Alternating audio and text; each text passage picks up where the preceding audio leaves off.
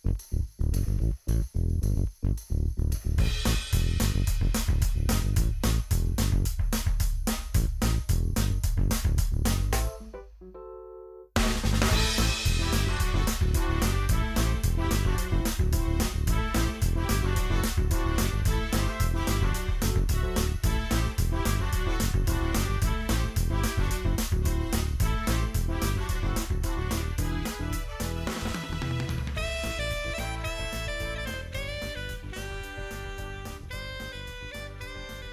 Welcome to the Static Zone podcast, where we discuss everything you watched back when TVs had a static snow cover channel before you popped in your VHS. I or switched it. over to channel three. With me is a man with dirty hands. It's Corey, aka Tornado Jones. I clip my fingernails. Mm, gotta do that still. And I'm a Jewish guy that runs a pizzeria. I'm Scotty Moe. I made a that movie line quote. better Let's clarify that out of the gate. yes. Uh, the lines yeah. delivered a little bit uh, edgier, so good job, Scotty. Yep. I'm not gonna do Uh, impressions. I never do impressions. Uh, but you guessed it. We watched Drive, starring Ryan Gosling. That one, not the 1997 movie that I just learned exists today. not Uh, the 2019 Indian. Uh, I think it's not in if it, movie from India. Uh, Mm-hmm. That's apparently on there too because one of the numbers I put that name into the numbers search and it was just like this is what you meant, right? And I was like, no, Whoops. not at Uh-uh. all. not at all. Bollywood, that's what it is. Oh, okay. So you can watch Drive on Tubi, uh, which and you have here IMDb for free, so it's on IMDb site. That's weird. I guess so. Yeah, I think it's one of the apps that's like through what is it like Amazon where you get you go on Amazon, but then you go to the IMDb channel and it's free on there. So Hmm. maybe I don't know. It's weird. Alright. Go to Tubi. Tubi's great. There's an app. Tubi's we free. Found that out. Uh, there are commercials though, uh, so There that are. exists, but a it's free. Amazon, iTunes, Vudu, buy or rent it there, and Hulu Premium. Um, I have Everything's in, on there. in the notes here. It says Corey reads back of Blu-ray, and Q. No, no, shut up. no, going back to that Hulu, uh, there's a new series that came out that's called The Bear that I'm going to be checking out soon. So if Hmm. you haven't seen that, check it out. But yes, uh, where's my Blu-ray? I have, uh, I this, I actually do have this movie on Blu-ray. I know it's a joke on this podcast that I say I have things on Blu-ray, and then I go, oh wait, no, I didn't have it on Blu-ray. So thank God for Tubi Uh, but I do have this one. Uh, I actually opened it up today to watch this movie, and I don't know how long I've had it. So, all right. Uh, Ryan Gosling stars as a Hollywood stunt driver for movies by day who moonlight, moonlights as a wheelman for criminals by night. Though a loner by nature, Driver can't help falling in love with his beautiful neighbor, Irene, played by Carey Mulligan, a young mother dragged into a dangerous underworld by the return of her ex convict husband. After a heist goes wrong, Driver finds himself driving defense for the girl he loves, tail- ca- tailgated by a syndicate of deadly serious criminals, played by Albert Brooks and Ron Perlman. Soon he realizes the gangsters are after more than the bag of cash, as it is forced as he is forced to shifted gears and go on the offense. They that is all they're looking for. Never mind. So Wow, that was uh th- they really referred to him as driver like as his Yeah. name. I don't like that. That that if you've never seen this movie, that kind that confuses you and I feel like ruins it cuz I feel like part of the part of the enjoyment in this movie is that they never do address him by a name. He doesn't have a name. Well, Well, I think this this might be one of those later re-releases that you see like after the movie first comes out. Like this isn't like the the the Blu-ray that first came out when the movie came out. So I Hmm. think it's one of those like $5 Walmart bin Blu-ray ones. So oh, maybe. Yeah. Uh, I- no, but I I, don't know. like that you don't know his name until the end. I was like, are they gonna? Because they, I noticed that throughout the movie that they never called him by a name. Yep. It's always like the kid or the dri- or the driver or your driver anything like that. So I Mhm. like that. Yeah, yeah, yeah. All right, Tiger. You know. Yeah, but it's also dir- yeah, it's directed by Nicolas Winding Refn, who I think this is only his one of his only directing credits. The other ones are all like writing credits, and Oh, it's really? writer of yeah right. He was the writer of Valhalla Rising, which was from 2009. Only God Forgives, which was a two, which a movie in 2013 that also stars Ryan Gosling, and The Neon Demon, which I saw, of course, spoiler. I mean, not spoilers, but big surprise. I watched Red Letter Media, and I think Jay was talking about that movie once and said it was pretty good. But it's a very atmospheric type of movie. The Neon Demon. Yeah, the neon, Okay. the neon diamond. Gotcha. So Um, he did. He was in another movie with the his co-star in this. Uh, the girl I already forget her name. Carey we'll Mulligan. go- yeah, they were in a movie to, the, a year before, or it released a year before this. So I guess they're like, oh, they've got chemistry, and boy, does that chemistry show through in this. We'll get to that. Uh, but Oh, I'm, I'm curious because I might be on the opposite side of what you're thinking. Okay. So, All right, we got Uh, Ryan Gosling as the driver, uh, Carey Mulligan as Irene, Bryan Cranston from Breaking Bad fame as Shannon, Oscar Isaac from I feel uh, this is the second movie we've seen him in, and we still have not discussed Star Wars, which I think that makes us pretty cool. But that's also what I think most people know him from is he was um what's what's the guy's name? Something with a P. uh, P- Poe. I think it's Poe. Yeah, just Poe. Um, in Yeah. uh, the star, the newer Star Wars movies, um, Oscar Isaac there, Ron Perlman as Nino, uh, Albert Brooks as Bernie Rose, Christina Hendricks as Blanche. Christina Hendricks, I recognize from Firefly. If anybody remembers the redhead who's uh, uh, saucy minx, I'll say, in that show. She's also in the uh, Mad Men series, and first couple seasons she plays a saucy minx, but then thing interesting character development with her character. So Gotcha. I recommend that series. Gotcha. Uh, but yeah, Ron Perlman. Let's talk about Ron Perlman for a second. Like Big he's dude. awesome. He's awesome in just being an asshole or a big muscle guy because he looks. He has a definite, like a definitive face. Ron Yeah, Perlman. he's got that chin that commands respect. It does. He's also in uh, Pacific Rim, which somehow we haven't talked about yet on this podcast. So Oh, I've forgotten a lot about that movie. Um, probably because I That recently finished the anime though too. Oh, Uh, okay, that makes sense. So, So- yeah, pretty all star cast. Yeah, a lot of uh, not giant names, but names that you've seen in other things. Um, names for their time because Bryan Yeah. Cranston just came off of Bre- Breaking Bad. Uh, mhm. Christina Hendricks had just come off of Mad Men. I'm pretty sure Ron Perlman was doing Sons of Anarchy at that time. Oh, probably, so, maybe. Those are three huge series, like TV series that were lasted many seasons. So Yeah. nice. Um, and then uh, the numbers here you pulled up. Uh, let's take a look. The release weekend is confusing to me because at the top is the Lion King, which is definitely the '90s Lion King. Did they just throw it I in cl- yeah. theaters for a? Uh, I that's think they not an did. anniversary because it came out in like '94 or something, and this is 2000. Oh, we didn't even just- mention when this game when this released. Uh, September 16, 2011. Yeah. Um, So Yeah, I, it has to be just like I, you know, if you were to be like, I think at this time they re-released The Lion King, and I'm like, I think they've done that a lot of times, so I'd probably, Probably. agree with you every time you said it, so, for Yeah. every different date. But Well, the um, oh, we're at a 11 year anniversary, not not 10 year, almost 10 for this thing. Um, but Yeah, I'll I'll list off the top. Uh, yeah, we'll just mention some other ones, but I'll. Li- oh wow, oh wow, oh is that what's the minus mean? I don't know. We'll go from so number one was a Lion King, two Contagion, Drive, Straw Dogs, The Help. I don't know how she does it. Number seven, The Warrior. Number eight, The Debt. Number nine, Rise of the Planet of the Apes. Number ten, Columbiana. man. And then just eking out there with Shark Night 3D. Boy, almost made it, guys. what about Apollo 18? That's on this list too. And the Smurfs, w- w- the Smurfs were in the fucking what do you call it? Uh previews of the Blu-ray, and I was like, what the fuck with Neil Oh, Patrick that's Harris? That's very strange. Uh, What's interesting is Captain America's on here, but this was not its release weekend. It was. It says 17 the previous Yeah. weekend, so whatever that means. it's probably made a shit ton of money by that point already. So it's like, yeah, I could drop down a little bit. I will say I checked on this because I checked e- each week or Yeah. each. uh I think, I think I'm pretty sure. Let's see, Drive stayed in the top three for like. Let's see how long. I think like almost two weeks, which is pretty good. yeah.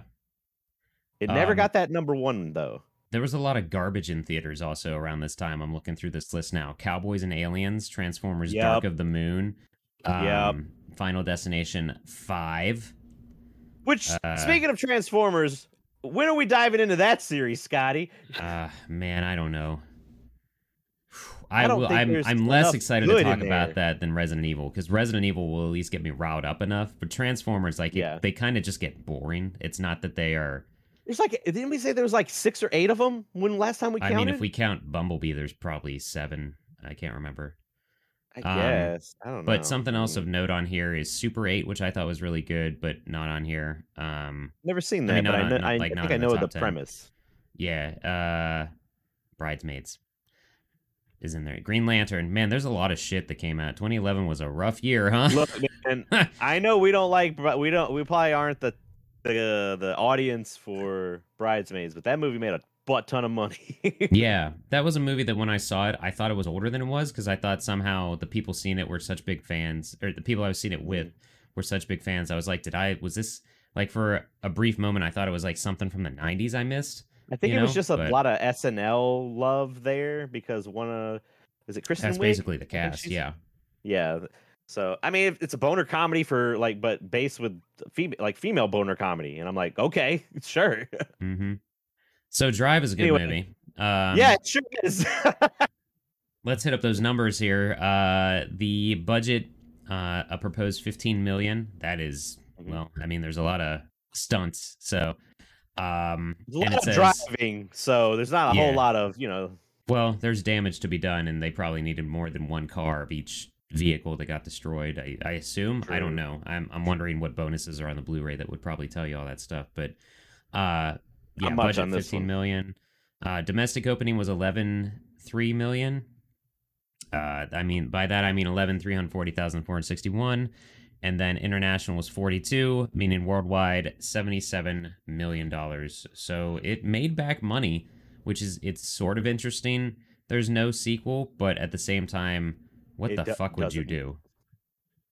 The I- only thing factoid about only- a sequel that we have. Oh, later. okay. I was going to say the only thing you could do, which they should not, because that's why this anti-hero works so well, is they could do a prequel to explain where he came from, and then completely ruin all the mystery behind. I don't it. want it. No. So yeah, that's when I. That's that's. Uh, I, I just want to say example. That's when I fell off the Saw films was when they explained every fucking thing about Jigsaw. I'm like, I don't care anymore.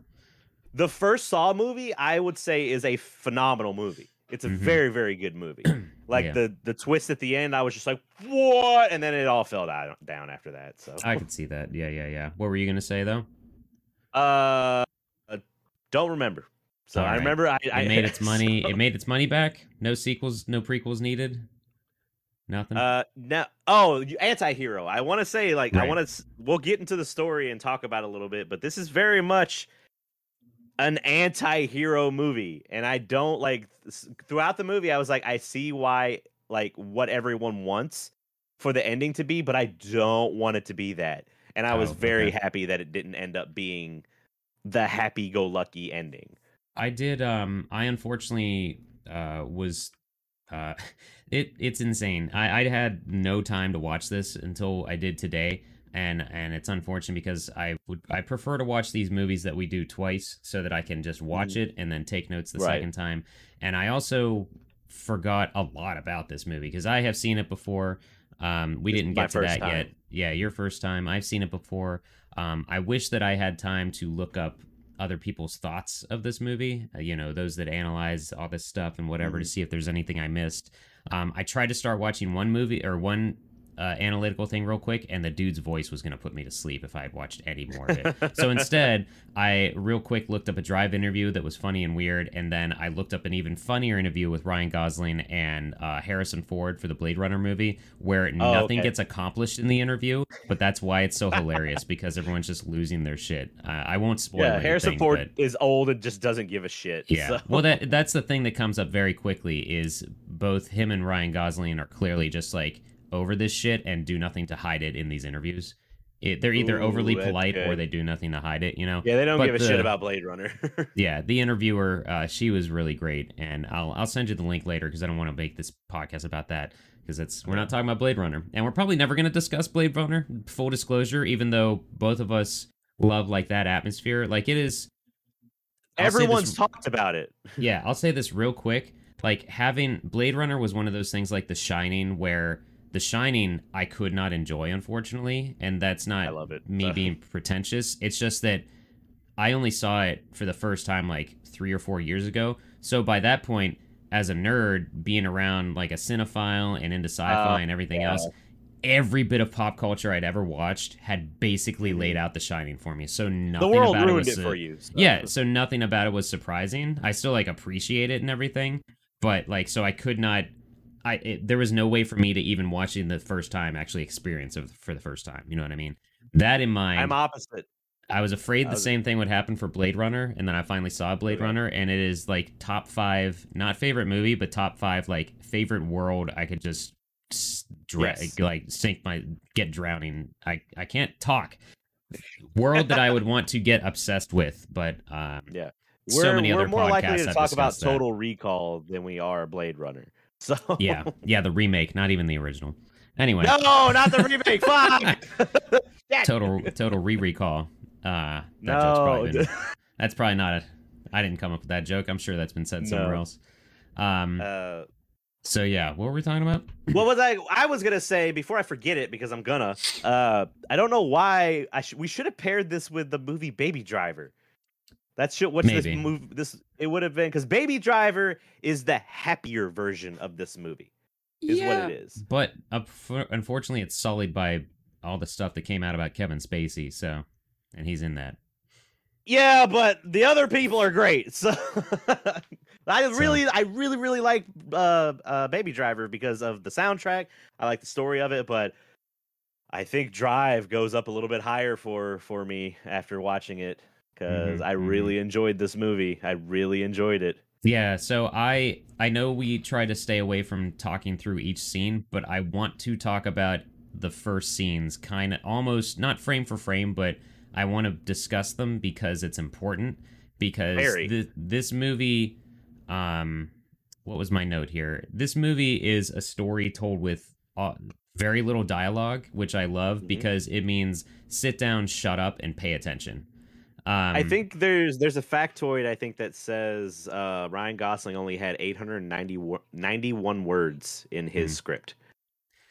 Yeah. Um but so the first scene uh is the actual chase not chase scene, but a heist or what I don't even know what to call it. I guess just his first we see him being the wheelman.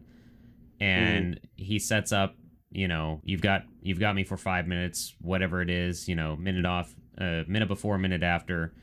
Uh, I'm not there, but you know, you've got me for five minutes. So these two dudes rob someplace, get in his car, and you see how good he is at what he does. They show that in the first scene. They lay it out. they It's so good. It's Yeah. so good.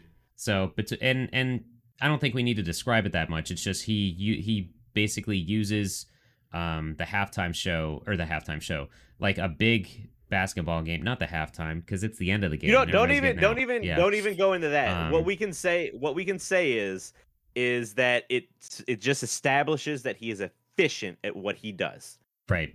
Yeah. My notes here are radio, the game, end of game, most owned car in the state. and so yeah. yeah. well, at the so- end of that scene, I was like, "What is he doing? What's he walking away for?" And like he's doing that, and I was like, "Oh, he hit the five minute mark." Mm Mhm.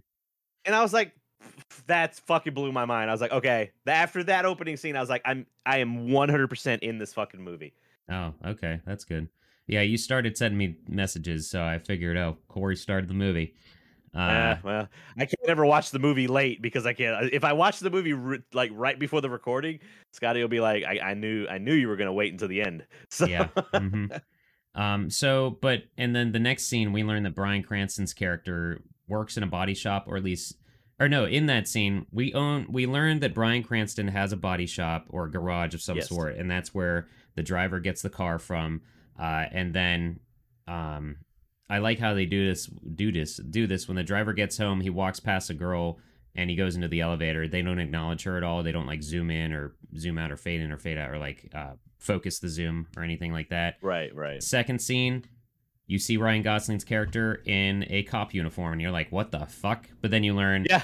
he is a stunt driver, and the dude who gave him the car to commit the crime is his manager. It's never really established, but you kind of just assume um, the stunt. Yeah, like he works like- in the garage, but he is a stunt driver, so it's not like he's just a stunt driver. He does know how cars work and all that stuff. Well, we get to that, but yeah, but what I'm saying is it's like it's setting up the double life of each of these characters already just right away. Right away so that Oh, yeah, don't they yeah. don't waste time on the story. These on- are on the- bad guys. they they don't waste time on the background of these characters. Um, Yes. So you learn that his manager has access to cars that he's giving this guy to commit crimes in, and then in the next scene in the grocery store, um, Ryan Gosling catches uh, the the lady that uh, was near in his apartment complex or whatever with her son at the grocery store. Yeah, neighbor, and she has car trouble, and then they sort of officially meet that way because he helps her with the car, takes her to um, uh,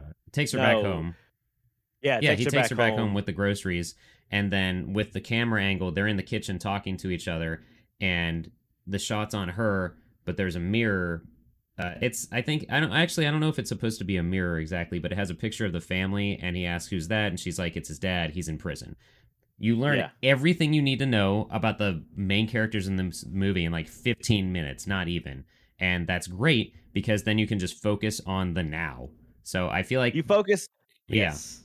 That's what that's I that's wanted- why I wanted to go through each scene there to kind of lay it out so we don't have to come back. So I, I, I kind of put it together. The three acts. Every movie has three acts. Yeah. Uh, the first act, is especially specifically in this movie, is the building of the world. It's building the characters. It's building the aesthetic. It's building the happiness, basically. the Mhm. build up. Act two is like, okay, now things are getting a little bit more interesting because this happened. I, I would say the beginning of Act two is when, I mean, spoilers. The uh Isaac, uh, I'd say the pawn Oscar shop is Act Two. I would, I would say it's a little bit earlier. I would say like when he gets out of prison Oh yeah, maybe. because things shift. Things Yeah, shift when so. Oscar Standard Gabriel is the character he plays. I love the little joke that they say in the movie when he first met his possibly underage lady friend that became the mom Yeah. of his son. That was weird. Yeah. Uh, he was like, "My name's Standard Gabriel," and she goes, "Where's the deluxe version?" I thought that was a really cute. It was such a. I thought that joke. was good, but also that's like not the most clever joke in the world, and that shows how dumb he is that he had somehow not heard that before in his life, Yeah, but that he was just interacting with the stupidest people that he hadn't heard someone make fun of his own name yet. You know? yeah, yeah. so. he was just like, "Ha, ha, ha," so yeah. No, that Uh, was a good then the joke. I think that, three- that was a that was a good end, so that is a good comeback for uh, some dude trying to pick up a chick. So Yeah, definitely. So, and then Act Three, I would say, is about the time, probably the Act Three is probably the elevator scene, or a little bit, a little bit past that. But no, because Um, stuff has already gone into motion at that point. So I don't know. But yeah, there's it's build up, shit happens, and then we're responding to the shit. That's the three acts of this movie. That's why I should review movies all the time. That's this is this shit, that's Flawless. that shit, and that's how we got to this shit. Yeah. So- flawless review method. this and that shit. Um, but no, so yeah, I don't know where we do we. I we we're kind of already explaining every scene, but like I don't want to do that to the rest of the Eh. movie. Oh, I get.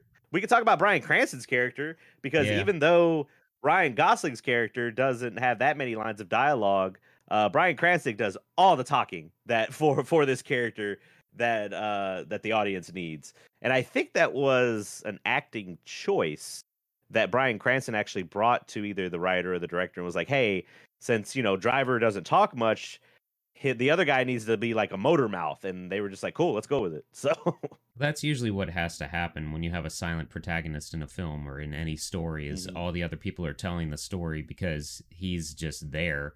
But that also helps you. That's why Link in all the Zelda games has barely ever said anything to let you feel more like Yeah. you're playing as Link and stuff.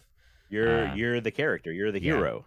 That's why, you know, Mario barely says anything, but that's about to change. Anyway. Yeah, there's uh, gonna be a he said he stated that he his voice is gonna be like anything anybody's heard come out of Mario, and we're just like that's not a good thing. Cool. So Cool, cool, cool.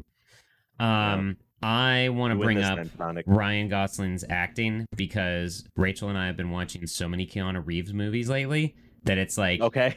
Keanu Reeves could probably act circles around Ryan Gosling because of how little dialogue he has. And that is sometimes a lot of what Keanu Reeves does. But the thing is, Reeves cannot stop like bobbing his head around and moving his head and stuff when he acts. Right. He's he's not just Right. stationary, except for John Wick. That's kind of a whole different thing. But um, yeah. So it was just like things in this movie that were supposed to be taken so serious. It's so easy to get engulfed and have this movie just uh, clearly be so far up its own ass. But like the the lines that were taking me out was when Ryan Gosling's character was trying to be funny. Like when they were in the car shop and um uh, his lady neighbor was there for her car talking to Bryan Cranston and Right, right. and uh, Bryan Cranston's like uh, saying like, "Oh, he could he you guys are neighbors. He can drive you back home." And then he brings the kid Yeah. over, drive her over, and he's like, "You could take her home, right?" Blah blah blah. And he looks over and he's like, "My car doesn't have wheels." And I'm Oh, like, Jesus on. fucking Christ! so st- no, No. it's so dumb. No, you cannot stand here and tell me that every Yes, time he has If- no expressions whatsoever that you're not like I cannot take it serious. I like Okay, this movie, so but it's so goofy. I have to admit. So in my head, I haven't seen a lot of Ryan Gosling movies. The only one I remember seeing, and yes, I did watch it, was The Notebook, but that was like ten years ago. Uh, so I'm not really familiar with his acting style. So like in my head, I was just like, he that's how that character is supposed to be. So That's what he how does. he's This is exactly what he does for Blade Runner. This is his exact character. okay. And but you know I thought what? it worked. So In that, he's a robot. So that's why it works in that. spoilers. it's really not. You learn that in the first scene. he's a Reploid. Yes. Sorry, that's for the Mega Man. That's not there, so. okay. All right. We're great professionals here. Look, Um, the so entire that's- time that I was was- I was and- glued to this. Great. Well, how about that windowsill scene where they're literally staring at each other and there is not a conversation? It's the mood and aesthetic of the movie. like I said, this is this movie gets pretty far up its ass sometimes. view. mhm, This is yeah. this because this I, I was literally I I, the, I paused it once to go to grab lunch and then like I was just enthralled like the entire time. I was just like I remember towards the end of the movie there's a scene where he's in the car. It's almost at the end after something big happens and he's just sitting there and it's just zoomed in on his face. Mhm. And I was like watching just like what the fuck's going to happen. And then after a little bit I was like this is a really long scene on his face. Like but I was still enthralled. Just Okay. in the back of my head, I was like, what the fuck's going on? The difference is you were watching this by yourself. I was watching this with I Rachel. was. And I was watching. the first myself. time I saw this, it was definitely by myself. Like it was on Netflix, and I just threw it on, not having ever seen anything by Ryan Gosling before. And uh, now that I Mm. have seen him in some stuff, I know that this was like what he chose. But he is also known for being just stoic overall. Um, and uh, Yeah, but yeah, his character was in the notebook. yeah, and like and Rachel had seen this movie before, but it it was also a long time ago for her. But yeah, with her and and I mean just we we watch so many things that are like MST or stuff that Mystery Science Theater could make fun of that we don't realize we're riffing Yeah. something until it happens. So when Mhm. she said something, I'm like, oh fuck, it's over. Which is fine. gotta watch these with her, man. no, well, she was only like half watching anyway. She was she was reading a book at the time, but she did. Um, she had. Uh, uh it's not a bad movie, but she also she kind of likes cars, so I think that's why she initially saw it. Uh, Okay. but I didn't know. I did not know that. um, well, I think she likes cars. She's a secondhand car person because like people that have been in her life are car people, but she is not. So she like picks things up, and so like it's like I you're not a smoker, but you hung, your dad was a smoker, so you're always kind of around it. So Yeah, thank you for explaining the phrase secondhand anything. All right, anyway, um There you go. the but the, the reason I men- mentioned that is because I was like, Jesus, the kid's not even wearing a seatbelt. I'm like, are there seatbelts in that car? And she's like, Oh no, that's a such and such. The seatbelts only were for the waist. And I was like, Oh my gosh, that's not safe at all because you can still just No. like fly straight out the front. Um, yeah. Safety Um, wasn't a concern in the '70s. no, not at all. It was all about being cool. Um, exactly. Yeah, something else I want to mention before we before I forget and before we get away from it. Um I watched this on Tubi and I put subtitles on because there were some times where everybody just Yeah. kind of speaks under their breath. And so I put subtitles on, but never have I experienced this in any other thing I put uh, them on. It subbed the lyrics of the songs that were playing. It Yeah, did it on the Blu-ray as well. Oh, really? Well, and Yeah. the reason I mentioned that is the like the lyrics are clearly they are driving the plot home and like these character developing scenes and stuff like when uh Oscar gets Human, out of prison. robot. Yeah. What's that?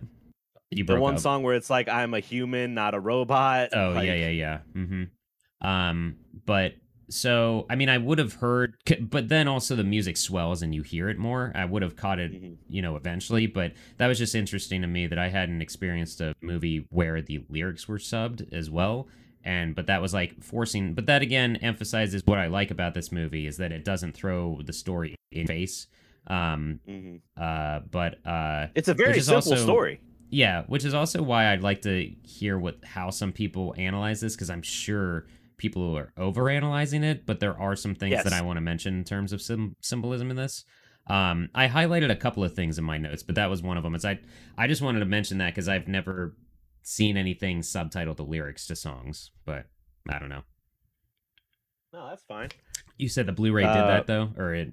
Yeah, the Blu-ray the Blu-ray did it as well. So uh, I, I didn't really notice it until you pointed it out, but I do remember seeing the lyrics on there because it would Mhm, start with mhm. like lyrics of such and such, and then it would go in the actual lyrics. So Right. I guess since we're talking about the music, do we want to go into the midnight stuff?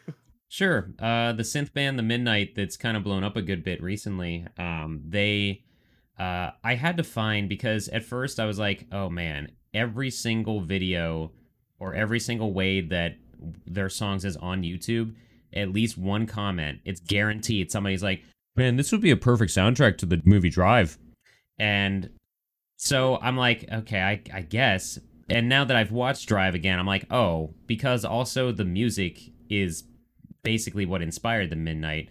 And uh, Tyler Right. of the Midnight, the Midnight is a is a duo of guys, um, primarily who write the music, but they uh, they did say in an interview that was one of their inspirations was the movie Drive, so it makes sense, especially if you look at the cover of their album Nocturnal. It's basically the dashboard of this movie. Um, if you if, Sc- if Scotty points up right now and you're watch there it is. If you're watching the video version of this that might never come out, there you Uh-huh. go. So, Yeah, I figured the more we, you know, it's kind of like that uh, that belief that people have every time you mention uh, Revel- the the Book of Revelation, the further away the rapture gets, or is it every time you talk about the rapture, the further away it gets? Some people believe in the Bible. oh no, so we're we've been in the um, end time since I've been alive, so I guess I might be. Okay. So are you calling yourself the Antichrist? Is that what just happened? don't tell Antichrist that. So that's what He'll I be figure so is I turn into the Antichrist. yeah what a what a downer that'll be the reason we're upset um anyway the, the, but yeah that's why i say like the more we mention ever having video versions of this podcast the further away that gets pushed of that happening it's coming soon, all right. We're, we're Yeah. I'm working on it. I got a busy ass life, so oh another important scene i just glanced at my notes is that diner scene where a dude like recognizes i think gosling's character is he eating mashed potatoes or is he eating I ice cream with a fork cream. but he has a fork I've seen people eat ice cream with a fork. I'm not saying it's a the thing to do, but I have seen it because I thought ice cream right away as well. yeah but i just Or like butter. Ni- neither of them was like I don't know who orders a small plate of mashed potatoes, like just mashed potatoes, so I assume it's ice cream. Because I'm thinking to myself, like, is just a plate of mashed potatoes really diner food? Is that someone something someone orders? I would think maybe apple Um, pie with a scoop of ice cream on it. Yeah. But what's cool is like that dude. So, uh, driver is at um the co- kind of the corner end of the the bar, sitting there eating, and uh you see a guy recognize him, like smiles and looks up and realizes who he is, and then walks down. He says, "You don't remember me?" Something like, uh, "You were the wheelman for me and my brother." In a, for a job ago." and yeah he's like, "Yeah, we got another wheelman, and he, it it got fucked up real bad. My brother's dead now." And he starts to say, "So we got this job coming up," and Ryan Gosling's like, "How about this?" Yeah. he's like shut your mouth is- or i'll push your teeth Yeah. into it like but this is like up until this point, he did not do anything badass. He just barely spoke to people, and except for the opening scene where he shows that he is a driver, well, that, and but, no, he's but very robotic, but no What- violence. No, but what I mean is there's no um nothing to show how uh if he that he is a threat to anyone. Nothing that shows like other than he is good as it good at his job, why like nothing else has come his way or whatever. And so he's like, How about this? You shut your something like you shut your mouth before I kick your teeth in so far that I shut it for you or something like that. Yeah, and Yeah, that's out of right. that's out of nowhere after he has said maybe five lines the entire movie or five it's words. jarring. Yeah, and you see that, but then, but the great part is, is like, uh, he says that he basically threatens to kick this dude's ass, and the guy's like, "Nice seeing you," and then just walks away. It's understood. He's like, Yeah. all right, no further going. Goodbye. yeah, yeah. Like, so that's so, what yeah, I. I love that. Every one of those small scenes like that, it's just like, it's it's it's good. It's so good. Like every time something happened like that, I was like, yes. There's lots of setups in the movie. There's lots of payoffs. Uh, Mhm. because he is a stunt driver, he has access to the makeup department, and he has like these fake things he can put on his face. You know, kind of like a mask, which is like there's so many inspirations from video games and, and future movies to this. Like Hotline Miami came out a year, the same year or a year right after this movie. I forget, but uh, I I remembered um that you had played that for the first time ever this year. So Mhm. now I'm sure you're gonna want to go back and be like, "I'm Ryan Gosling. Look at me go!" You know. Got a chicken That's- head that's- on. I'm coming in the door. Yeah, that's what I sing when I play Hotline Miami. Most video games, I just make up a song. Look at me, I'm Sonic. I can run fast. Yeah. You know, that's how it's uh, that general cadence. And uh, yeah, Right. I'm, I'm a fun. Uh, yeah, that uh because I have to remember that this movie came first. I was like, oh, it's like Baby Driver. Oh, it's like Hotline Miami. I was like, no, no, no, no. Those are like this. That's how it is. So Yeah, yeah, yeah. it's amazing to see that this movie has inspired a very good synthwave band. It's Mhm. inspired a very good video game franchise. It's inspired a slew of other movies past it, and it's not the first movie to do this premise. No, but it it it's just the atmosphere and it it's the characters and it's it's the uh it's the people that make it because you have all of the and it's the fact that it's a silent protagonist or semi-silent Mhm. whatever the hell you want to call him um because that's also the thing too like the overall theme is like put your money where your mouth is like just fucking do it and Yeah. stop talking cuz everyone that doesn't shut up dies you know Basically. so yeah Basically. Uh, for the most part anyway but yeah so I, I thought that's an interesting theme i thought going on throughout it um We have to talk. let's talk uh, about the gore a little bit, I guess, if we want Sure. to. it totally is pretty gory um It- to think the first thing but The first thing of gore that we get is Oscar Isaac's character. yeah i guess so he gets beat up in the parking garage He gets beat up and then gets squibbed the fuck up later. So Mhm.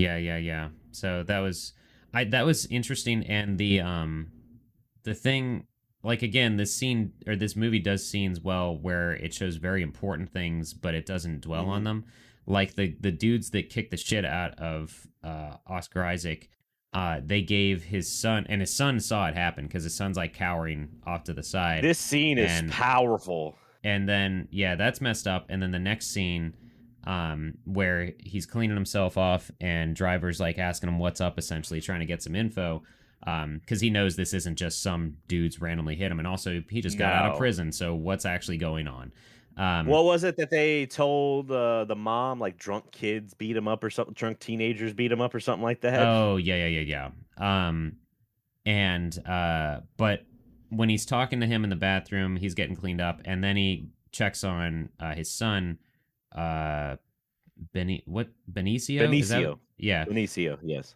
and um, I'm gonna call him Little Benny because I'm gonna forget Benicio, but yeah, sure. Little B. little Benny. Uh, but he talks to him and asks him if he's okay, and he's playing with something. He's like, "What's that? Can I see it?" The kid's holding on to a single bullet that the guys that kicked his dad's ass told him to keep. So it's like, holy fuck! Where if if Driver was not in their lives, that bullet would have definitely come back into that kid's life, and it would not have been good. But it's like, It's you know, the kid, powerful. the kid has no idea. He no. Unless from seeing like cartoons or something, he might not even know that that is an actual bullet or like a live uh, like yeah, but he still... wasn't happy to be holding it either. Like he was just Sure. like telling the story because he just saw all that shit happen. Which I love, by the way, that he uses that bullet later. Yeah, So, yeah. It's like, oh, you want to use this for symbolism? I've got some for you too. You know. Yeah. Well, Um, I want to talk about since you brought up uh, Benicio, little bees, little Benny's uh, dad, played by Isaac, Is, Oscar Isaac. I'm sorry. are awesome. Uh, the relationship between Driver and what is it? We'll call him Standard. We'll call him Gabriel. That's his last name. Uh, is really interesting because at first, like, that hallway scene, you mean? yeah, you can see like Gabriel's not dumb. He kind of Right. understands what's going on here. Like, he, like they haven't done anything, but they've just been hanging out. You know, he's like, Mhm. "Oh, okay, you've been helping out, take care of my boy. Well, I'm gonna thank you for that and all that." And then after this scene that we just talked about, it's like Ryan Gosling's now like, "I want to help you because I like you and your family." All right, it's not just like, "All right, I want you to die." Like when he did die, spoilers. I was like, oh, well, that takes out a pretty pretty important thing that was holding back Ryan Gosling's character by pursuing his love interest. So I guess we're but I, good. like I like how this I like how this movie did it because um uh what what is what's the lady's name um played by Uh, Carey Irene Played by Gary, Um, yeah, Irene, yeah. so I like that uh I like that Driver and Irene never actually did they didn't even they hadn't even kissed like they held hands on a drive and that was it Normally you would see like the steamy bedroom sex scene or something right like but that. that. didn't happen yet and it's fine that You it don't didn't. need it. Yeah, but I I like that that didn't happen because that lends to him being somehow still a good person because he's not trying to help uh, Gabriel because he's like, "Whoops, I had sex with your wife while you were in prison." It's like, and it's not even like I'm sorry for thinking about doing anything with your wife. It's Right. literally I like your family and you clearly need help and you are clearly an idiot that doesn't know what to Yeah. do next. I can help you, and Yeah. there is no I can. He's like, this is what we're doing. Right. like there right, is right. no like, can I help you? Like, will you accept my help? He's like, no. This this is my plan. This is how it's gonna go down. But I will say that scene that does happen, I was like, it's just a scene for a robbery scene. You're like, this feels not good. It's in Oh, the sure. There's like too many red flags. You, who's th- this Blanche chick? Yeah, but the thing, like the whole time, like this was around. I had I had seen Breaking Bad at this point, so I was used to Yeah. basically I was used to Bryan Cranston in the desert. so I was like, Yeah. something's gonna happen. There's no way this heist goes perfectly as planned. And then and then when Yeah. you see the other car pull up, I'm like, something, oh, someone's Oh, yeah. gonna die. Someone's gonna Yeah. die. And Well, and I and, that thinking, sets up from the first scene because it takes it takes the second person in the first scene a, a good little bit. Oh, you yeah. think he you think Mhm. Ryan Gosling's gonna leave without him, and then he shows up. And then same thing with Oscar Isaac's character. You're like, oh man, he's gonna have to leave. Well, my, in my head, and I was saying this out loud, I was like, oh shit, he's he's it's gonna be longer than five minutes. He's gonna stay six minutes, and everything's gonna go sh- go to shit. And yeah, almost, I was right. Yeah. Well, what's really powerful is the fact that the driver gets out of the car for a split second because he, it was he you doesn't kind of care usually. yeah you've you've known at that point that he does not leave the driver's seat until the five minutes are up, but he was about to right then and there. He's like, oh nope, no, he's super dead. Wait, is he dead? No, Mhm. that was that was more than a double tap. We got to go. you know? Yeah, like, goodbye, yeah. uh man. So- so And then I do, and also I think the wake up call in this movie, because in the beginning you're like, okay, he's tech, tech, he's not a good guy. He's driving for you know heists Mhm. and all this stuff. It kind of Right. goes away because you get this, uh, you get the setup of the first act with, uh, with Irene and little Benny and all that stuff, and then you get the scene in the hotel room with uh Blanche, Christina Hendricks' character, yeah, Blanche, Blanche. and you're like, oh, no, he's he's still bad. Like he's still a bad guy. Like. right. mhm. Yeah, nothing nothing real horrible happened. Like he's not he doesn't beat the shit He out of Blanche, her. but he but threatens he, her. but you you think he will like Yeah. you it's very strongly that you're like oh I, I think he might beat the shit out of her if he keep if she keeps lying to him yeah, and it's like it's that that was something that I I was wrestling with because I was like, mm, I'm sure people lost their shit because they're like Ryan Gosling hit a woman, and I'm like, I that was more of a plot device than just hitting someone to hit them because Yeah, it had to she, move along she the still plot. had she was confident enough that she didn't think he would do anything but then he showed her that he would but that didn't matter because she Not got her head fucking blown off, and I forgot about that. Forgot about it a lot. that that was that was that's when the gore ramps real Mhm, hard. That's where mhm. it starts because you're like, Yeah. oh, you see a little bit of gore with Isaac uh, or Isaac. fuck it, his character. Poe, yeah, Poe Dameron. Yeah, Poe, Poe. And then this one, you're just like shotgun to the side of the head. You're like, whoa, okay. And it slow mo's it for a second. Mm-hmm. Mm-hmm. Mm-hmm. So Yeah. you're just like, shit. And then that's when I guess if there was a part where you see like Ryan Gosling's character kind of snap is when he kills that first hitman. Oh right. And uh, you're you're like he's all he's been robotic the entire movie. Like you're he's Mhm. very like he's got emotions but not emotions. And then this is just like that tipping point where you're like he's still emotional, but Yeah. now he's like because he doesn't carry guns. That's his rules. He doesn't carry guns. He doesn't use them. He doesn't do this. Technically, he just drives, and now he has killed somebody. So it's the first person we've seen him kill. Granted, he might have he might have done it in the past, but we don't know about that story because that this story isn't that story. Mhm. So well, you're just like, uh oh, shit's going down now. Like shit is going down. Yeah, yeah. He he that th- at that point when he realized, I think when he realized the point that he realized he needed to take things into his own hands was when he confirmed that she was in on it and that she was trying to double cross him. That Blanche was, and then and then Yeah. it just and then he was going to gradually take things into his own hands, but then they attack, which they I mean it shows they don't think much of him. They just sent two dudes, and Yeah. you know, He's a driver. They don't care. They don't Right. even know who he is. yeah, yeah. So Um, but yeah, I thought uh, in terms of like how this movie shows progression, and you could argue it's symbolism too. Um, at this point now that he's gotten his hands dirtier than usual, he goes back to try to talk to his neighbor Irene, and his hair is Mhm. messed up, and he looks just disheveled Yes. overall. Whereas up until this point, he's had the clean cut, he's had the, and it's it's the main reason I, I assume anyway to throw it in our face that he wears a white jacket is so that we can see it how dirty it gets. You know that well, and then obvious, but you know, a lot of people will be arguing like, how can he just walk around like with that on and all that? I'm like, really, the only places that he really walks around in daylight with it on is like sets that he's allowed on, yeah. and yeah, people yeah, would be yeah. like, oh, he's just in prop. It's just a prop jacket or something like that. yeah. And again, Uh, you know, people just don't want to mess with other people's business a lot of times, so they. especially in LA.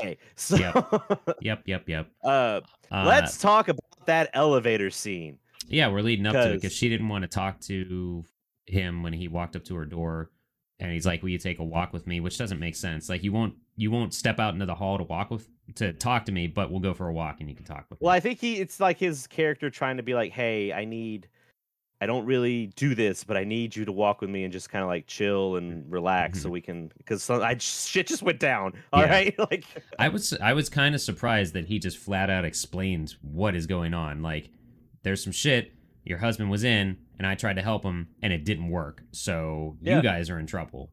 I'm in trouble. well, he has no reason to lie. So Right. Yeah, which is good too, because I hate when you do the like Three's Company thing and it just snowballs to Mhm. stupid.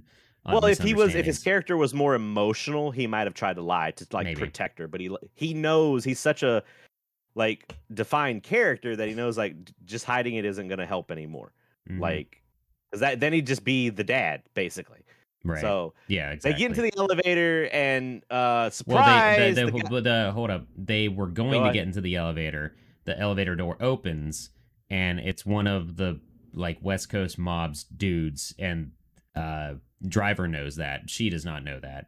So then they get Yeah. into the elevator with this guy. well, no, no. So we know, eh, we as the audience know that because the scene earlier we found out in Uh-huh. Ryan Gosling's character Oh, found, yeah, yeah. found out that it's all connected to Nino. So we didn't even set this up. So Shannon he's an idiot. and Driver work together. Shannon is Bryan Cranston's character, and then Albert Brooks' character, who is Bernie Rose, and Shannon worked in the past. So that's kind of Mhm. how they get some of the heist information and stuff like that. Well, Bernie Rose's char- uh, partner is Ron Perlman's character, Nino, which is the more brash, like kind of loose, like mobster gangster Yep. that uh, all of this is go- tied to. And when he finds out it's Nino, he's like, fuck. I just went into a partnership with them. like yeah. So and then that's when they get onto the elevator and he sees the guy's gun and he's like, he's not stupid. He's of course that guy, which because the guy's like, sorry, wrong floor. And you're just like, yeah, sure, buddy. Mm-hmm. But I love it because he turns around and he like kind of because uh, Carey Mulligan's character is standing right behind uh, Driver and he just moves his hand and kind of pushes her into the corner, Yep. kisses her. Give that's the first kiss we get. That's yeah, the first and the last. Uh, and because if go, what's going through his head is this might be the last kiss because uh, Yeah. might not make it out of this elevator. but so- and then he just he goes into it and he starts fight, attacking the guy. Mhm. And I like how uh, Irene is kind of like shifting around the elevator the entire time, knowing like, hey, I just need to be out of the way. Yep. Like, and he he curb stomps the dude's head in. yeah, and there is no head. it shows it. Yeah, Well, it, it doesn't It, show uh, it long enough, but it shows a quick enough. Like you see that he stepped on his head enough that now his uh the foot that he was stepping on him with has now made contact with the floor because there is no more head. yeah. Um, uh, I didn't get to check out all of the Blu-ray specials and stuff, and I think like like I said, this is like one of those five dollar Not much uh, on there. Yeah. movie bin ones. And the only thing on here it says special special features, four Mm. featurettes. I drive the driver, so it's probably information about the driver. Under the hood, which is the story. Driver and I, driver and Irene, the relationship, and cut to the chase stunts. And then there is a commentary interview track with Nicolas uh, Winding Refn. So Oh, director. Yeah. yeah, the director. Wait, the, the Oh. commentary track with just the director or anyone else on there? it's just the director Oh, well, that might still be on this one. Th- those are 50-50 shot. They either suck because the guy doesn't know how to talk by, or the person doesn't know how to talk by themselves, or it's pretty easy to talk about the movie you made if there's a lot that you want to talk about. Um, I mean, it's just like a podcast. It's a little bit easier to do a podcast when you got a couple people to bounce off of. So yeah, yeah. The only thing I want to say about the elevator scene, though, to to close that out, is um, the elevator stops and Irene gets out and just looks at him like, "Oh, I just learned who you really are." And I made the Mhm. joke when he looks back at her. I was like, "Sorry about that. Uh, we cool?" my You know? yeah. Um, nope. Some that is. people these days, right? Yeah. Like, mhm. Shit, You didn't hear what he Uh, said about you? You know. yeah. But no, uh, like I said, what I don't. The rest of them, the ending's good. Like we said, it doesn't. It's ambiguous. It's open ended, Right. but it doesn't need a sequel. Doesn't need a prequel. No. We don't need. We don't need uh, driver the prequel, and then the third movie would be driven.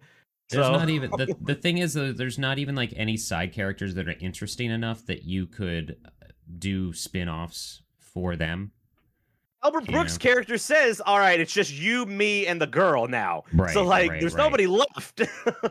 The only thing I could see them doing, and this would be a total cash grab, is if uh, years to come they make a movie out of the kid. Um, the maybe. boy. In a like, perfect he- world, they would just leave it alone, Yes, but that's we know that's not going to happen. Um, or we'll uh, get the one for one remake. So yeah, Jesus. Oh my gosh. Um but i i will say that uh I yeah, there's definite symbolism in this and it's mainly with his jacket because and you don't really think about it until um I looked this up but he says over the phone to uh Mhm. he, he says know the story about the scorpion and the frog um and he said your friend Nino didn't make it across the river. And I was like, "Okay, I guess I should look that up, huh?"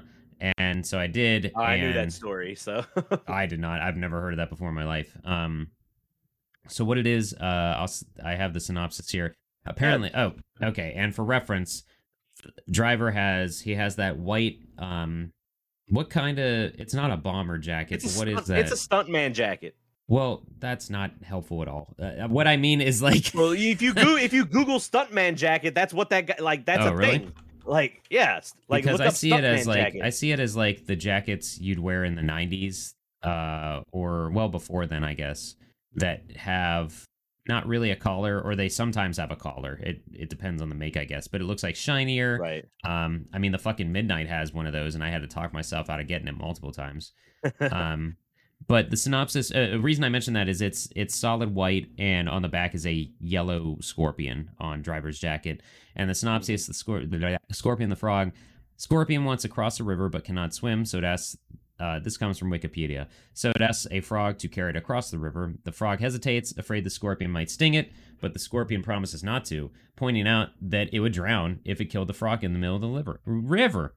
The frog Mhm. considers this argument sensible and agrees to transport the scorpion. Midway across the river, the scorpion stings the frog anyway, doing them both. The dying frog asks the scorpion why it stung, despite knowing the consequence, to which the scorpion replies, I am sorry, but I couldn't resist the urge. It is in my nature. Um, That's a good story. so that leads to like, oh yeah, Ryan Gosling's character, he doesn't mean to do this stuff, but it's in his nature to be a murdering piece of shit. I guess. He comes from the world, so Yeah. But no, and I will say so. I will. My only complaint about the movie is I feel like the third act Oh. is kind of like.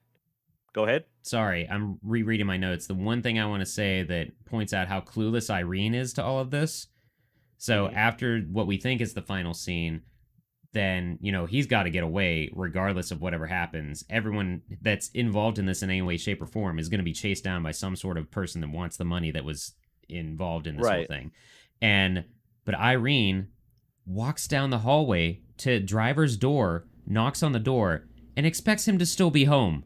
Like expects him to answer the door. It's like, wow, that's how far removed you are from the actual scenario that your husband and all these people were in.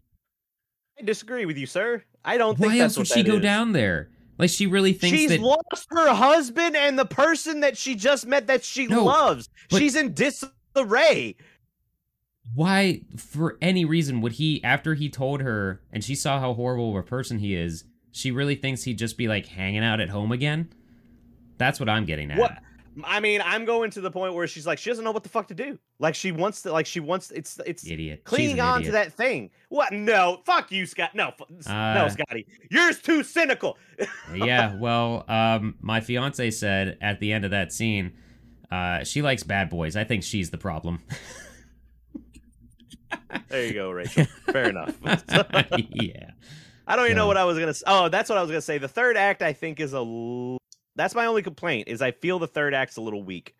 Like the the confrontation with Ron Perlman's character and that was Bernie. weak. That was very anticlimactic. Well, even Ron with Perlman's Bernie's, I was just like, yeah. But with uh, Bernie Rose's character, I was like, I guess that's how like deals that go bad would actually like. It wouldn't be Probably. this huge spectacular thing. No, it's just like quick yeah. stab, done. Like that's yeah, how there it would wouldn't happen. be like a 30 man shootout or something like the no, Godfather like this is on like the yeah. street or something. like- yeah.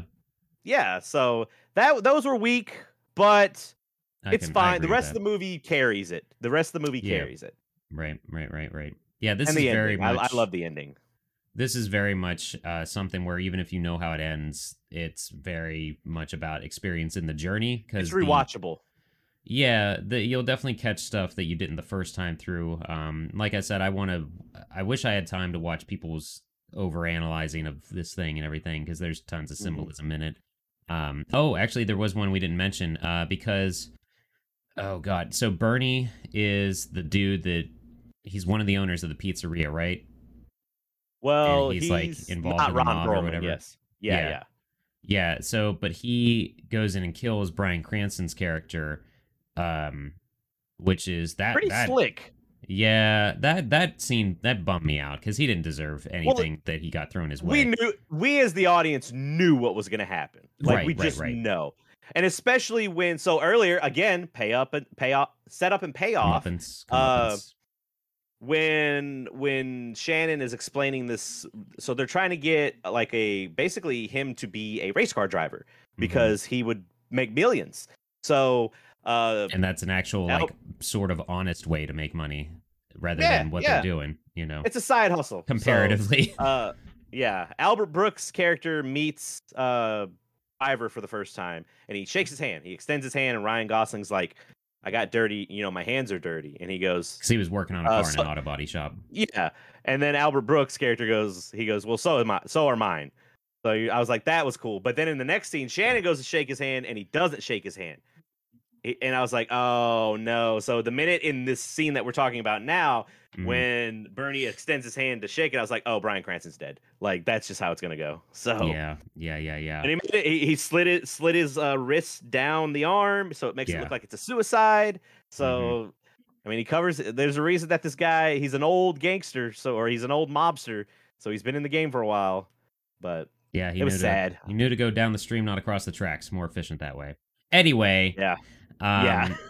when when Driver finds uh, Cranston's body, such a not good joke Sorry. to laugh at. nope, uh, that's that joke is never told in a good situation. So yeah, no. um, but uh, when he, Cranston's body's found by Driver, you know he he has actual feelings for him and everything. Um, he's crying. by like our whatever experience we are having with these characters, he's the closest thing to some sort of father type ish Yeah. figure in this. Last so it five makes or sense. six years. Yeah. Yeah, but um, I don't know if you caught this or not, but the uh, but Bernie mentioned before how his and Cranston's his- history is like he's a good guy, just has a lot of bad luck. Um, Yeah. and then when Cranston looks at him and touches his head and turns his neck, you see a horseshoe tattoo on his neck. So I Yeah, was like, that oh boy, more symbology. Look at that. Yeah. Uh, but I It's didn't really catch that good. the first time I saw it. So um, Well, he well, it's so blatant because it's not like the scene should have been his head already at that angle, and you just kind of see the Maybe. tattoo. But like he goes out of his way to move his head over and like show the tattoo. You're like, I get it. Like, yeah. so yeah. a little bit, but yeah. Um yeah, it's good though. Uh let's see what factoids we've got here.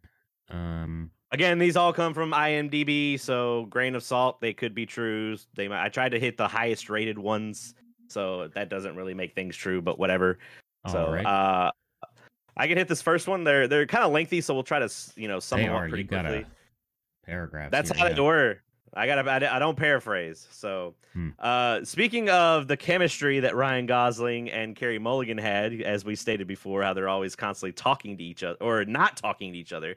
Uh, that was pro- that was a decision by both of the actors because they felt that their scenes would be more focused on the mood and refused to say any many of the scripted lines. And Mulligan commented how, "Hey, I just got to look at Ryan Gosling all day, so and I got paid to do it. So Yep. it's not a bad gig. Like, Yeah.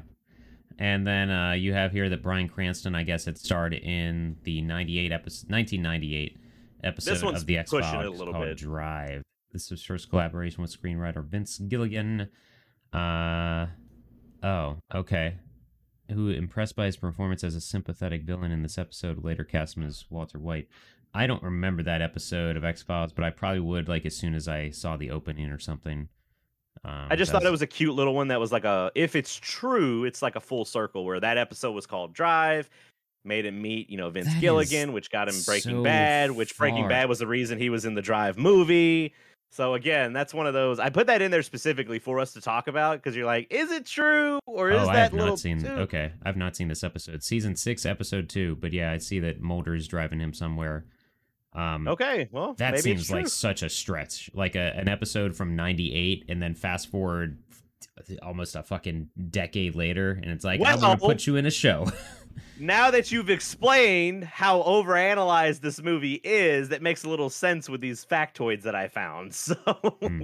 yeah. uh, I mean, but going on top of that, uh, this other one, t- oh, I already talked about how Bryan Cranston wanted to make Shannon's character a motor mouth since uh, Driver is a very stoic character. Yeah. Uh, another one too was most of the licensed songs, such as "Night Call" by Kavinsky and "Real Hero" by College, were released between 2007 2011, despite their retro feel. And look, if there is one out there on the on the YouTubes, if someone has edited this movie with just replacing that movie with midnight music, I'd watch it. It's out Okay. I'm watching it. So I that I mean I guess that shows how far synthwave has come that that, that that's a factoid like despite the fact that these songs sound old they are new that's not a Yeah. factoid that's just They're where music's also- gone I don't know, and no, no diss to these artists or anything Oh, in the yeah, movie, but well, it ju- yeah. it's it's very it's it's it just sounds generic. Uh, But synthwave has had what eleven years to develop. it's So, on the up and up, yeah it's it's very hard to sound unique or stand out with synthwave also um, I mean, yeah, I mean, there's a synthwave song for the fucking what is it? The cartoon of TMNT meet Batman, and it's a really good synthwave song. So oh, all right yeah it's Um, everywhere.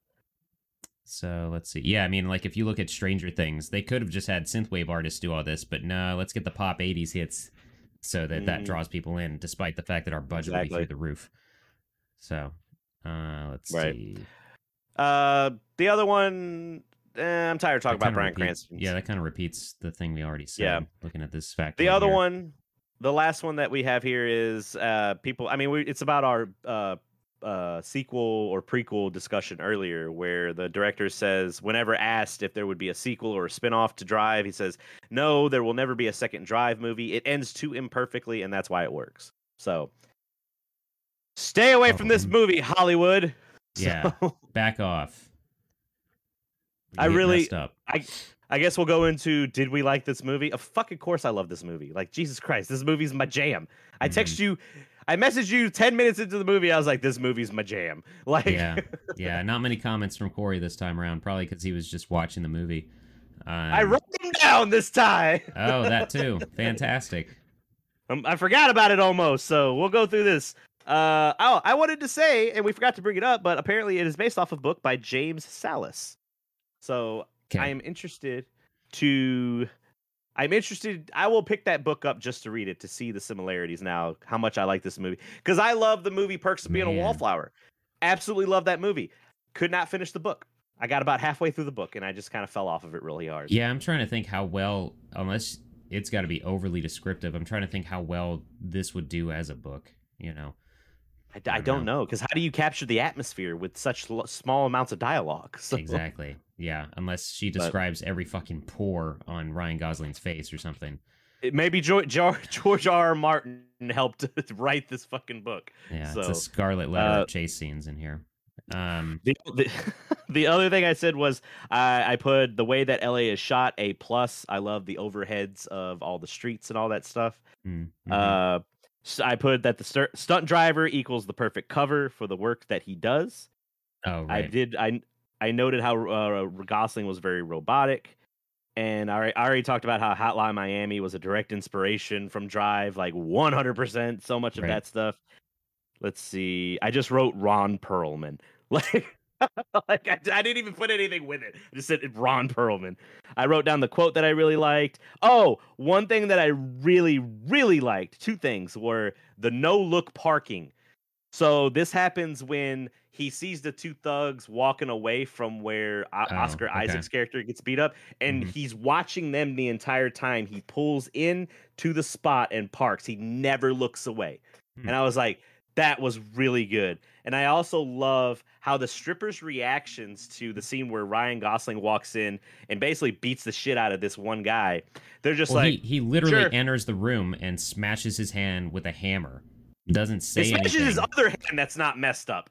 right. So right, and doesn't right. say a word, but all the like you expect all the women to like run out. Oh, there's like nope. They're just like this shit happens every day. Like And, also uh, here's our boobs. So when I was yeah, when I was watching that with Rachel and she was like, "Why don't any of them do something?" I'm like, "Honey, if you were sitting there, you would not do a damn thing to that guy that just walked in and took Well, a hammer to yeah, your boss's hand." and not even that. They're just like, no, this is just like a normal fucking thing. Also, Yeah. this guy's a scumbag, so we're cool with it. So yeah, exactly. They were probably enjoying it. So because he's talking up one of the the dancers at first, and he then he just sma- Ryan Gosling smashes his hand, and not just once. Like he goes boom, boom, boom, boom, and you're like, Yeah. oh, okay. and, then you're, that that bullet comes back into play that we mentioned earlier. ooh, the bullet's so good. He makes him swallow the bullet.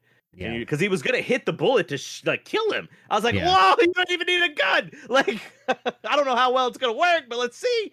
hmm But yeah, I thought that was a really good scene. And then I put my last note here was that the Benicio holding over or handing over the bullet was incredibly powerful because you're just Hmm. like, man, that's either like a bullet for his father or it's like a bullet for him eventually. I figured it was for the kid. Uh, well, one or the other though. Like I they did would too, either be yeah. either it would the the thugs would either be like, "Hand me that bullet, your dad's gonna die," or "Hand me that bullet, it's for you." But that Yeah. to me, that scene was basically when he handed over the bullet. That scene to me was, "I'm your dad now," you know? Yeah, basically like, don't worry, kid, I got you. So Yeah. hmm Uh, but no, I absolutely love this movie, and I highly recommend it to anyone that's not seen it or hasn't seen it in a while. You should definitely Don't- watch it. again. the uh, I will say it was a victim uh, even though it, it beat its budget, it was definitely a victim of poor marketing because I'm sure a lot of people Yeah. walked into this thinking like, all right, nonstop wheelman action movie. I don't Well- have Fast and the Furious, but I've got this, you know? Yeah, it, it's at the height of the Fast and the Furious stuff going on, and I think one of the factoids I saw on there that I didn't put on our Oh, list, yeah. but there was like a lady that actually tried to sue one of the movie companies or something to Oh be like, because well, the trailer made it look like it was a Fast and Furious movie. yeah. Is that the And same lady that spilled? not. Is that the same lady that sued McDonald's because she spilled her own coffee on her lap? She won a lot of money. That's, that's what and it sounds re- like to me. There's a reason that the cups say extremely hot now. So, Right. Cape does not uh, allow user to fly or something like that, right? no capes. Yeah. Uh, but no, yeah, movie's fucking great. Uh, Scotty, this is your rewatching of it. So, do Mhm. you? What do you think of it? That's good. Uh, you gotta good. maybe watch it by yourself because if you're if there's someone Without in the crew, fiance. yeah, if there's a if there's a if there's a voice in the crew watching it that's not taking it serious, I'm not.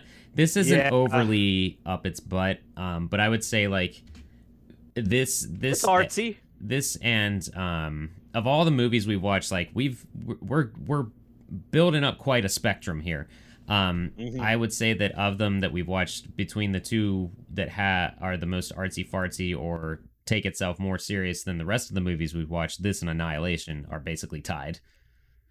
So. Yeah, yeah.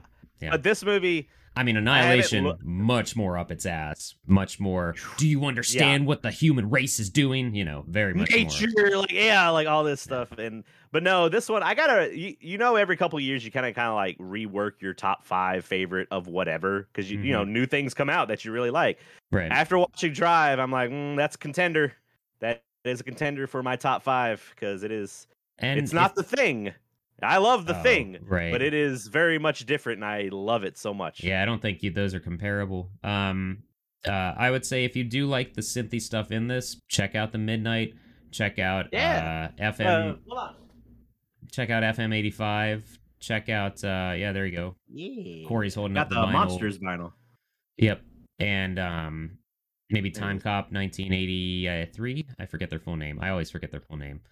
Um, there's a bunch of synthwave stuff that's really, uh, I think. Uh, was also partially a result of the pandemic because a lot of that stuff people were self-producing. Yeah. and uh, so there wasn't got- a lot of shit we could do during that. Everyone started streaming. So Yeah. Yep, yep. Uh, everyone started streaming. like everyone started writing synth synthwave, and as a result, the Venn diagram is everyone's fucking background on their streaming setup. you know, Yep, I am a victim of circumstance on that. So, I mean, if you Yeah. like dark synthwave, you can look at check out the Dance with the Dead. I've recently seen them live. Uh, they're a little bit more like I don't want to be like, oh, they're more hardcore, but they're definitely more. It's metal and synthwave put together, is what it sounds like. So, but it's good. Synthwave is people are like, what's your favorite genre? And I'm like, I really like prog rock, and synthwave has a lot on my playlist right now. So, yeah, it's hard to yeah. Um, Uh, th- yeah. but that's and and we were talking about annihilation and drive um i don't know that we solidified this but for the 20 wi- this is episode 21 right now um Mhm. so for we the can 20 drink now. yep hooray we can drink movies now um Yay! so for 25 how do you feel about ranking all the movies we've seen thus far when we hit our Let's 25th episode We got a good. We got a good. Uh, i think that'd be we fun got a good rep- repertoire. It's uh different. Make episode twenty five that special one. Kind of gives us the a break to get caught up. And So- that'll, I think, what we do, uh, depending on how that goes, like we'll rank all the movies, and I'm sure people are going to be like, you can't compare like The Wizard to Drive, and we're like, that's not what we're doing. We're just, yeah, also bullshit. This is our show, um, but yeah, the literal, the literal criteria is, is it a movie? Yes, that's on the list. And then Look, what will people, continue this to did not start as a movie review podcast. It was supposed to be movies, games, and anything else. And then we were Yeah. like, "Fuck that! Movies are easier." So yeah, yeah, yeah, yeah. Less of a time sink. Um, but who knows what the fu- future might hold. Uh, but the thing is, we'll add like every time, and and what that'll take the longest to build the ranking list, and on episode twenty five, and then from then on, we'll throw it in whatever movie or thing we're watching that episode. We'll throw it into the list and just keep building it. I think that'll be fun. Oh So, man, episode 400. All right, this movie's Yeah. 326. Yep. episode four twenty. Uh, you know. Yeah, that was gonna be Pineapple Express and Half Baked Double Feature. Jesus Christ. Yeah. Uh, but uh, no, I guess we need to say what we're what our next episodes for because this is technically the last episode that's going to be coming out in June-ish. We'll Yeah. say. Uh, yep. It'll again be one that does not technically release in the month that we recorded it, but that's fine. Mhm. Summer's weird. You're not here for Um, schedules. No, hell no. It's the summer. That's the that's the excuse I'll use this time. Um, yeah, I don't know. Do we? Uh, we haven't chosen yet if we want to go the turtles route Let's- or skating No, we'll route. we'll go. X Games. We'll go. All right, your it's your summertime. two your two movies. I have no idea what they're about, so let's watch them. All right, so it's summertime. The X Games usually happen around now. Uh, so Games. next month is going to be those. Uh, and that in mind, we're watching some skating and skateboarding movies. Up first will be Gleaming the Cube, starring Christian Slater. And then after that, the made for TV Disney movie Brink, which is on Disney. I know that's on Disney Plus. Um, and we'll mention the Which you have cosplays. cosplayed. We'll okay, mention- yeah. we'll mention that when we we'll mention that when we get to it because it's there's something interesting with that. Um, Gleaming the Cube. I'm not sure what it's Lords on. of Dogtown. I didn't get a choice in this. These are two Scotty's decisions. So nah, nah. That uh, you'll you'll see why I chose these because there are definite talking points uh, for these movies. yes. uh, plenty to Speaking of which, if we ever if we ever do want to go down the route, we could always do a double feature of uh, Lords of Dogtown and Dogtown and the Z Boys, which is the biography about Stacy okay. Peralta and the California skateboarding scene and all that. One of them is a documentary. The other one is an actual dra- dramatized movie. So Oh, okay. Oh, both of these good. are straight up movies, but yeah. So good. I'm so happy. Uh, I better be able to easily access these fucking movies. Is all I got to say. I'll look right now, you son of a bitch. Gleaming the Cube. That- the one has to be on Disney Plus, right? Um, yeah, I, I told you already. Brink is on Disney Plus. Gleaming the Cube. I forget where we watched it, but we definitely just watched it like a couple weeks ago. Oh, Uh, you are a special breed. You and Rachel are perfect. This is look. All I'm gonna lead up to. Uh, all I'm gonna lead up to with Gleaming the Cube. Oh with- my god, this cover. This is another. this is another movie that literally I watched when I was homesick, and it was on USA. Well, Tony Hawk's in it, so it's passing. Hell yes, he is. Yeah, oh my we got the Hawk- the Birdman himself. 1989. Birdman It's an himself. action mystery movie. I'm excited for this. hmm Good. Well, Right. hey, in the meantime, guys, if you're getting a little bit of static, don't touch that dial because you're right where you need to be. You're in the static zone. Oh, oh. I hit my mic with my mouth. Sacrifices have been made. Ugh.